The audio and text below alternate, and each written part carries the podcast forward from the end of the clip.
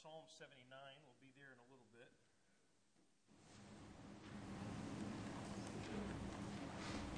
Psalm 79.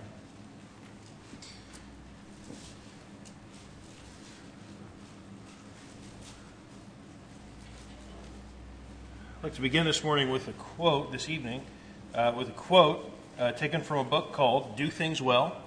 That's the name of my sermon. The opening chapter of this book is written by Brother Max Dawson, and uh, I'll read you how the book begins. It is an addiction and a curse. It's a curse that prevents churches from reaching their potential for God. The curse hinders churches from converting souls for God. It is an addiction that does not want to be broken. It is, it is an addiction and curse that dishonors God and withholds from him the glory due his excellent name. The addiction and curse is called mediocrity. It stands diametri- diametrically opposed to everything God is and to everything God calls us to do. It means settling for less than our best. It is happy with half hearted efforts and results. And it is a disgrace to the God that we serve. This, uh, this evening, along with this book, which uh, I have taken this sermon from, inspired by, I want to argue against this addiction and this curse called mediocrity in the church.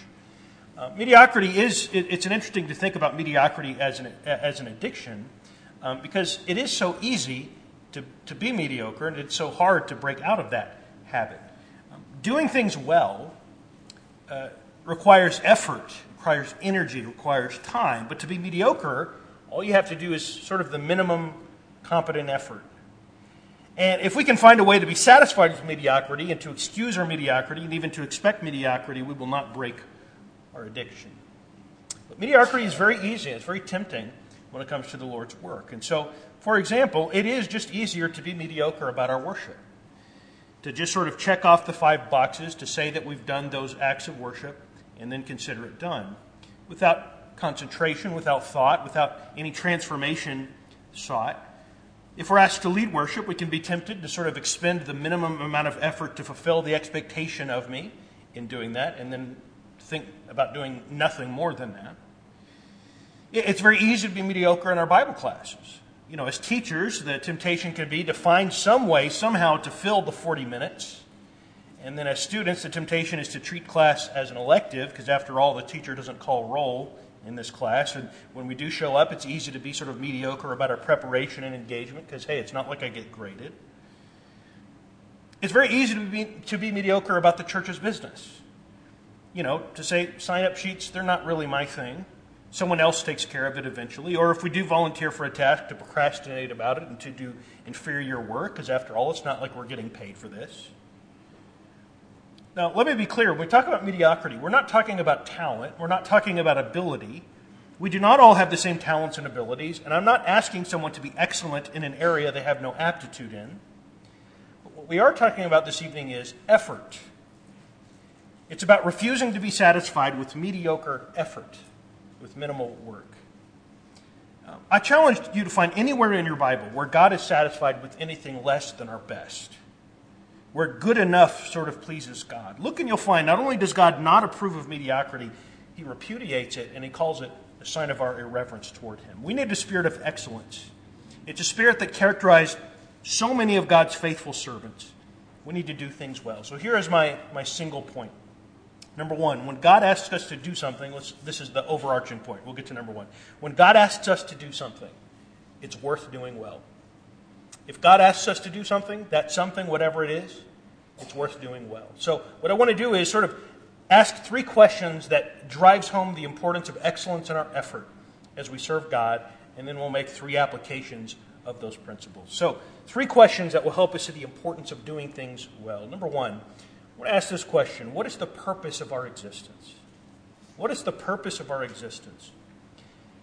Now, we might be tempted to answer the question with uh, quoting the end of the book of Ecclesiastes. Do you remember this line? That this is the whole duty of man to fear God and keep his commandments. And that sounds like sort of an overarching, overarching um, purpose.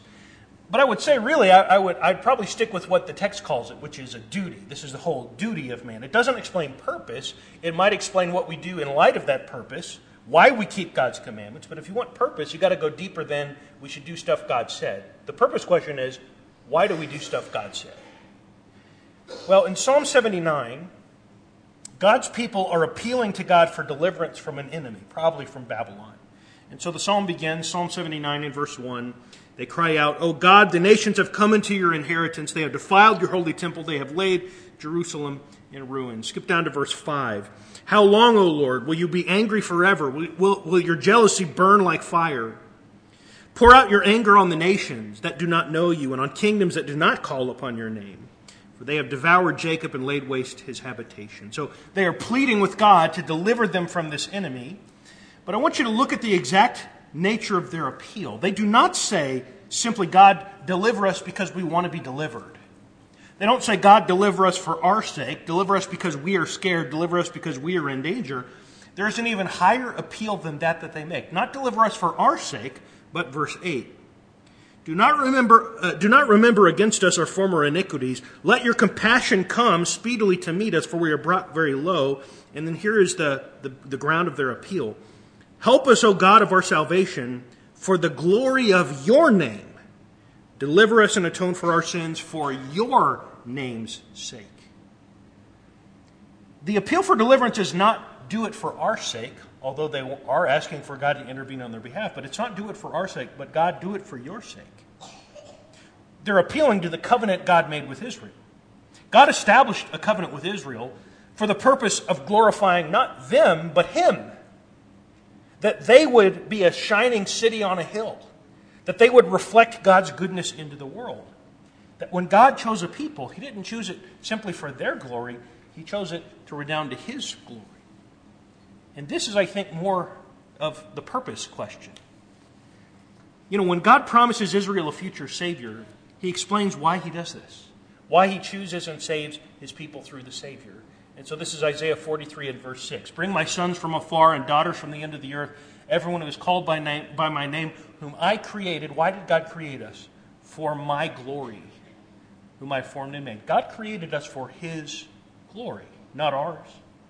That's His purpose. This is Ezekiel 36 and verse 22. It is not for your sake, O house of Israel, that I'm about to act, but for the sake of my holy name, which you have profaned among the nations to which you came. And I will vindicate the holiness of my great name, which has been profaned among the nations, which you have profaned among them. And the nations will know that I am the Lord, declares the Lord, when through you I vindicate my holiness before your eyes. Several times, God says, I'm not acting to deliver you for simply your sake, but rather for my name's sake.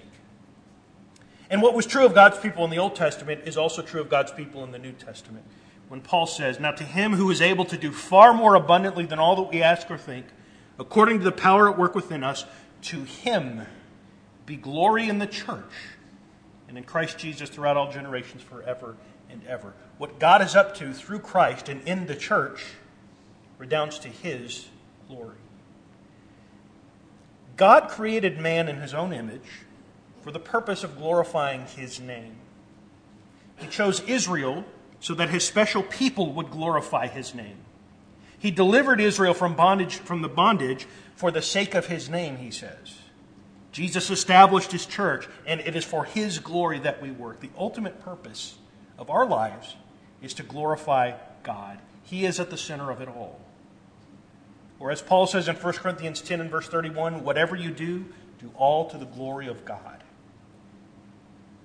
So, what I'm trying to say in this first point is if, if we understand what our real purpose in life is, which is to glorify God, then mediocre, mediocre effort in service to God will not, I think, be a viable option. If we exist for God's glory, then we should give it to Him. When God asks us, asks us to do something, it's worth doing that something well. Second question Who is this God that we serve? Go with me to Second Chronicles, Second Chronicles chapter 2. Second Chronicles chapter 2. At the end of his life, near the end of his life, David begins to make preparations for building the temple. But it wouldn't be him who would actually build it, it would be his son Solomon. And in this chapter, Solomon is assigning more than 150,000 men to this work. It's a huge undertaking. He even sends letters to uh, kings of surrounding kingdoms asking for their assistance, asking them to send their finest craftsmen to help construct this temple for God. And so 2 Chronicles 2 and verse 4. 2 Chronicles 2 and verse 4. Behold, I'm about to build a house for the name of the Lord my God and dedicated to him for the burning of incense of sweet spices before him, and for the regular arrangement of the showbread, and for burnt offerings morning and evening, on the Sabbaths and the new moons, and the appointed feasts of the Lord our God is ordained forever over for Israel. The house that I am about to build would be great, for our God is greater than all gods. But who is able to build him a house, since heaven, even the highest heaven, cannot contain him? Who am I to build a house for him except as a place to make offerings before him? What we're reading here is Solomon grappling with the, the enormity of this task before him. He understands the, the irony of this enterprise. We're building a house for a God who cannot be housed in, in any building. Any building he might build would never be worthy of God and couldn't possibly contain him. Not even the highest heaven could do that, he says. But Solomon says, In my own small way, I am determined to do this great work because the God that we worship is great. He knew that the excellent God deserves an excellent effort. No, not even our best and finest work could do justice to God. We know that's true, but that doesn't pr- prevent us from giving Him the best we possibly can. And so skip down to verse 9 when he describes the process of building it. And he says in verse 9, To prepare timber for me in abundance, for the house I'm, I'm about to build will be great and wonderful. The greatness of the temple was, was not a test- testament to the, to the greatness of Solomon. It's a testament to the glory of the excellent God Solomon worshiped. The Lord of heaven and earth was worthy of nothing less than Solomon's highest and utmost effort, an extreme effort for an excellent God. See, what Solomon is showing us is he knows who God is. And the question is do we know who God is? God doesn't ask us to build ornate temples like Solomon was tasked with building, but He does give us our own work for His glory all the same. And the question is, how could we be satisfied with any less than our best when it comes to the, to the work He has given us? Not this work of building a temple, but the work He actually has given us. With the work of preaching, with the work of teaching, with the, with the, with the work of song worship, with the work of even how we maintain our place of worship. In all of it. When God asks us to do something, it's worth doing well. If we understand who He is, it's worth doing well. Now, a third question before we move on to a few applications. Number three, what if we got, give God less than our best? What if we give God less than our best? Go with me to the book of Malachi. Malachi. Last book in your Old Testament, Malachi chapter 1.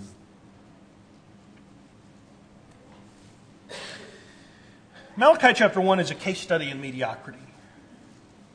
God announces here his, his absolute displeasure with his people. He calls them here to repent, and that judgment is going to come on this careless and disobedient people. Um, their worship had degenerated into a malaise. They were treating God in a way they would never treat any person of real honor on earth. Instead of giving God their best, they had become accustomed to giving God the junk, the leftovers, the less than excellent. And Malachi chapter 1 is the prophet's words to those sorts of mediocre worshippers. Malachi 1 and verse 6. A son honors his father, and a servant his master. If then I am a father, where is my honor? This is God speaking. And if I am a master, where is my fear, says the Lord of hosts, O priests who despise my name? But you say, How have we despised your name? And here's God's response By offering polluted food upon my altar. But you say, How have we polluted you? Answer by saying that the Lord's table may be despised.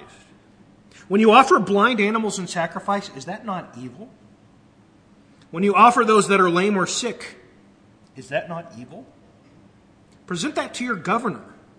Will he accept you or show you favor, says the Lord of hosts? And now entreat the favor of God that he may be gracious to us. With such a gift from your hand, will he show favor to any of you, says the Lord of hosts? Let me give a modern example of what they were doing. So imagine on your birthday, you've got a good friend and he hands you a long box, and you open up the box, and what he's given you for your birthday is a broken nine iron. Okay? And he says to you, I wasn't using it. I was going to throw it out anyway. It's, it's really of no use to me. Uh, I also know I kind of have an obligation to give you a birthday present. So it's kind of a win win. Uh, you get a present, and I get rid of some junk. How do you feel? Well, I'm probably saying, well, just wait till your birthday comes around, buddy boy. See, that's the kind of thing Malachi's, the people of Malachi's time were doing with God. That's the kind of thing they were doing. They said, yeah, we know we kind of have this obligation to give you stuff, God. We know that's kind of part of the deal. Uh, and then we have these cows over here that are blind and that are lame and they're injured and that are diseased, and we don't really like having them in our herd. So it's a win win. God gets a sacrifice, and we get rid of the junk. We have this obligation, yes, we meet it, but we don't want to expend effort to sacrifice something of value. We don't want to pay the cost of that. So we'll weed out what we don't want and we'll give it to God. They should have been giving God the animal that would have won the blue ribbon in the state fair. That's what they should have been giving him. But instead, they gave him what was of no value. And God says, You'd be better off giving me nothing than insulting me with this mediocre sacrifice. Verse 10, Malachi 1 and verse 10.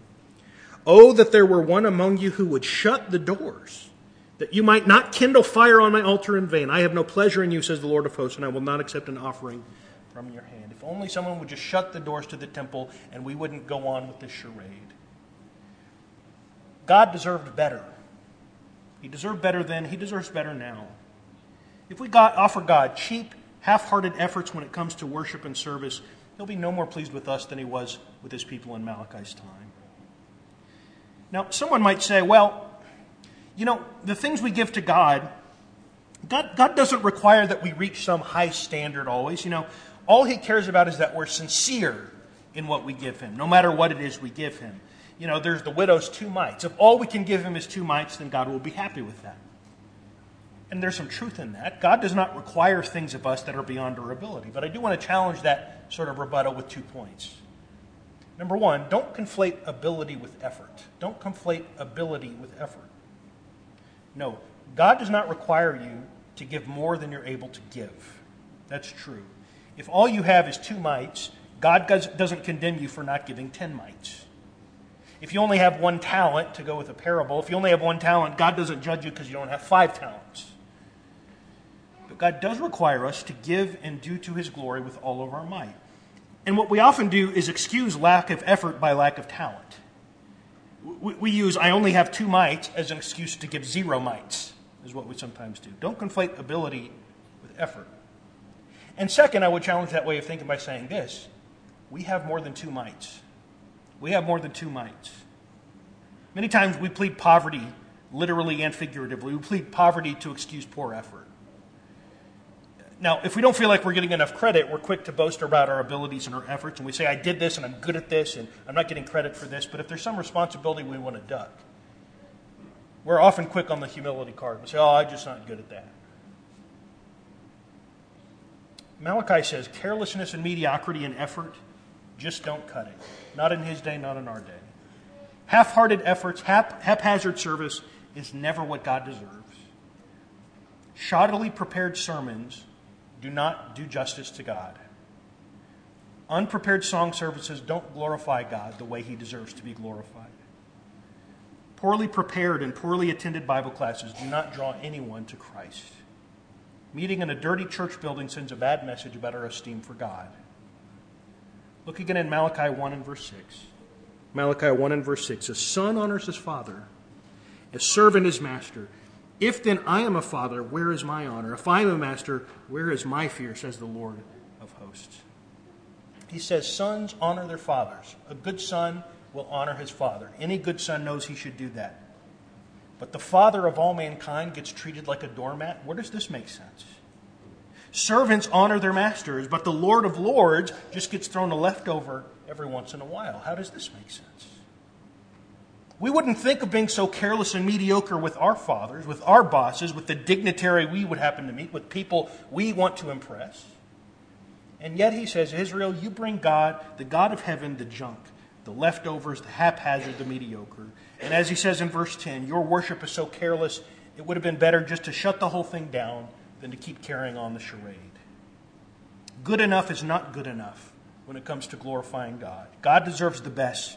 He deserves the first fruits in the law of Moses, the most effort, the most excellent. Anything less, he calls irreverent. So we need to remember what the purpose of our existence is that is to glorify God's name. We need to remember who this God we serve is the excellent God, the creator of all things and the creator of us. And we need to remember what God's people in Malachi did. They stopped glorifying the excellent God through mediocre efforts, through giving God leftovers, through expending minimum effort. My point is, when God asks us to do something, it is worth doing that something well. So let me end with three areas where we need to do things well, where we should expend effort in these ways. Let me say, maybe just add a quick thing. I'm not fussing at us here in this sermon or anything like that. Um, this is not some glaring thing I see. This is just a helpful reminder. I'd read this book and I thought it made some very excellent points, and I wanted to share this message with you. So let's do things well. Number one, let's do things well in worship. Let's do, thing, do things well in worship. Let's start with an easy, uh, an easy one. I think we can all get on board with. Uh, let's start with the guy in the pulpit. I want you to imagine if the preacher stood up one Sunday and said, You know, uh, I had a busy week this week. Uh, I had lots of yard work to get to. Um, you know, my blood pressure was a little, little low, so I had to watch a lot of cable news to get that up. Um, I just had a lot going on this week. And Sunday just kind of snuck up on me this week. Sorry about that. Didn't really get around to sermon preparation, so I'm going to ramble for about the next 30 minutes. We'll quote a few Bible verses along the way, and then we'll do the stand and sing thing. Would you be okay with that? Would God be okay with that? it is very obvious that that effort, that mediocre effort, is not okay. We would not accept it. We should not accept it. Preachers should preach well. God does, God's word deserves the very best effort the preacher can muster. Now, I may not have the, the speaking ability of Apollos, the eloquence of Apollos. I might, might not have the breadth of education and the intelligence that Paul had. But preachers need to muster up the very best effort they possibly can. It is a task that deserves excellent effort. So let's keep going with it. That's an easy one.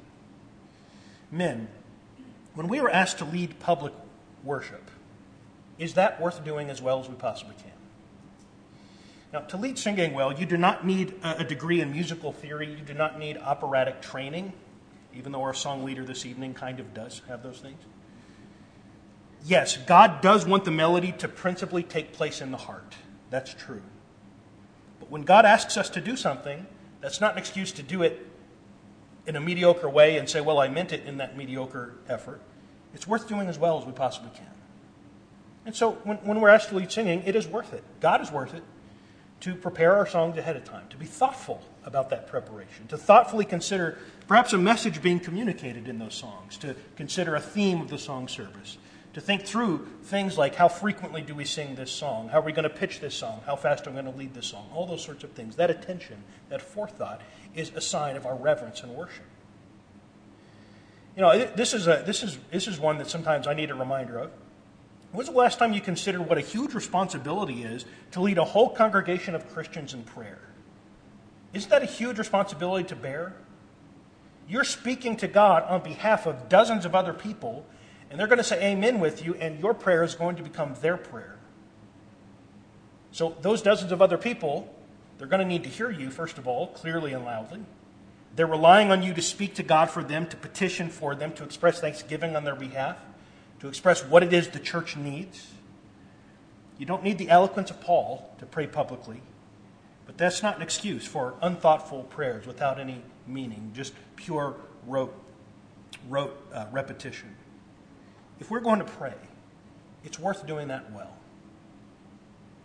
And for everyone, for everyone who worships, remember, we are all fellow, fellow participants.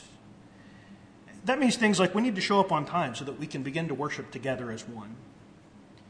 When we're asked to bow in prayer with the leader, we need to remember we are praying too. We're not just listening and evaluating their prayer, and afterward we'll think either that was a good prayer or a bad prayer. That's not what we do when we sing, it's, it's hard to teach and admonish one another with psalms, hymns, and spiritual songs if we just kind of, you know, mutter a few words and then think about how we think the song leader did. That's not what we're doing. When we listen to a sermon, we listen attentively. Communication needs both a transmitter and a receiver to be effective. This is not about performing. That's not what we do here. It's not about impressing each other. It's not about impressing people with us.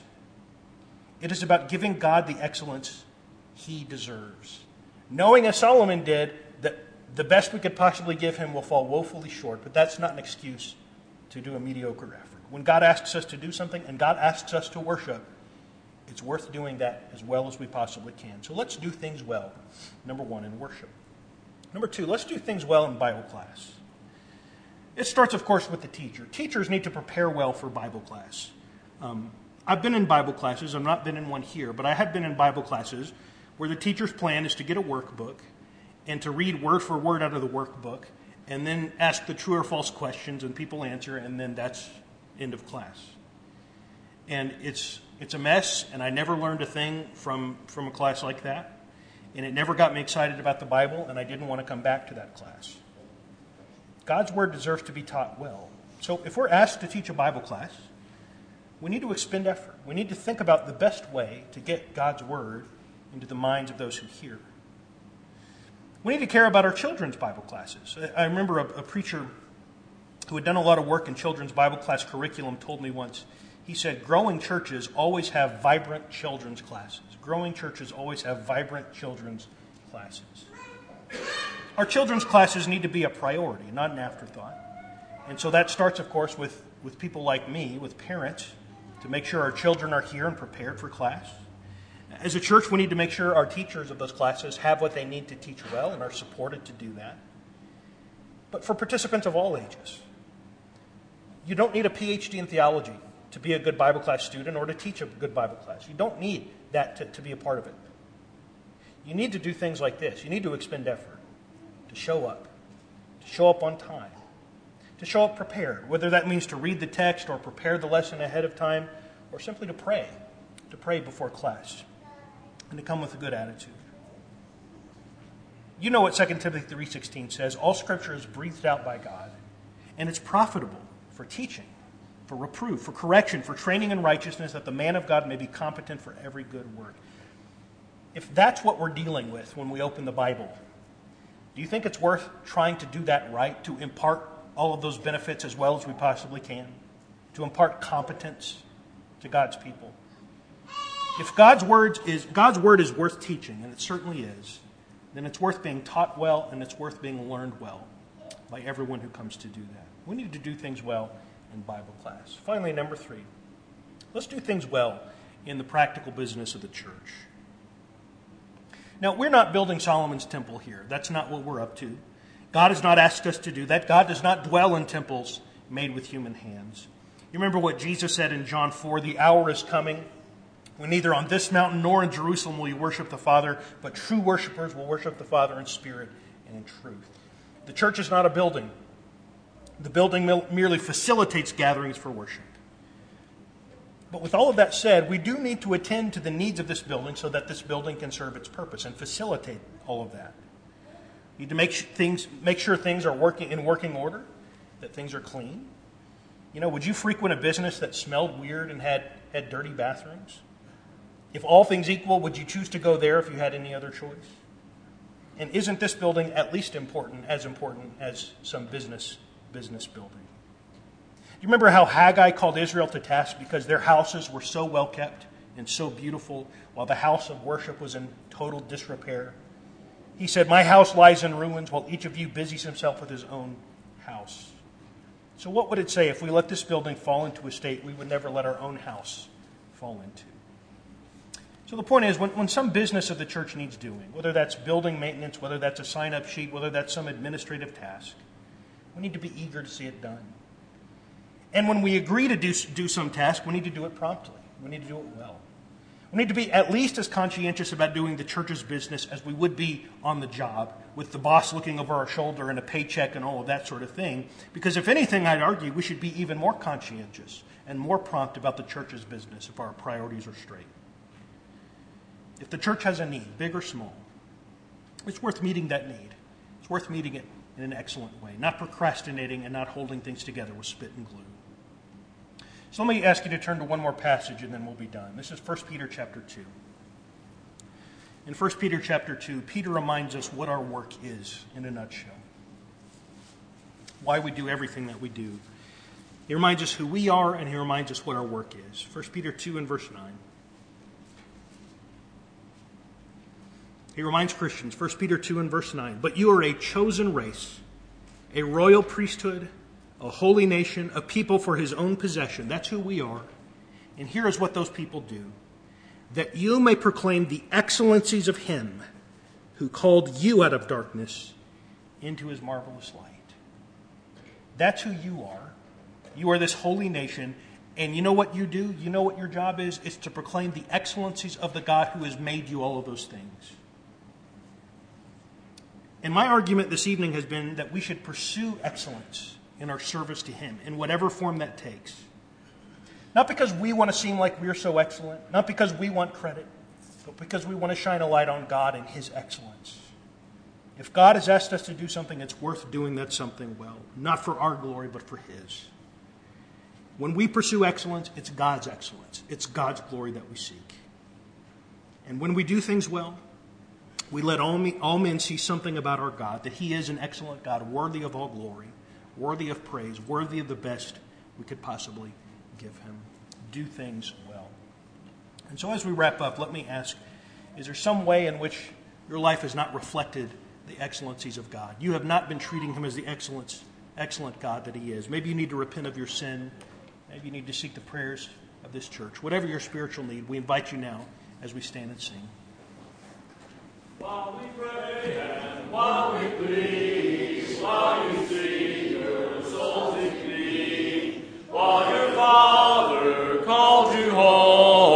Will you not, dear sinner, come?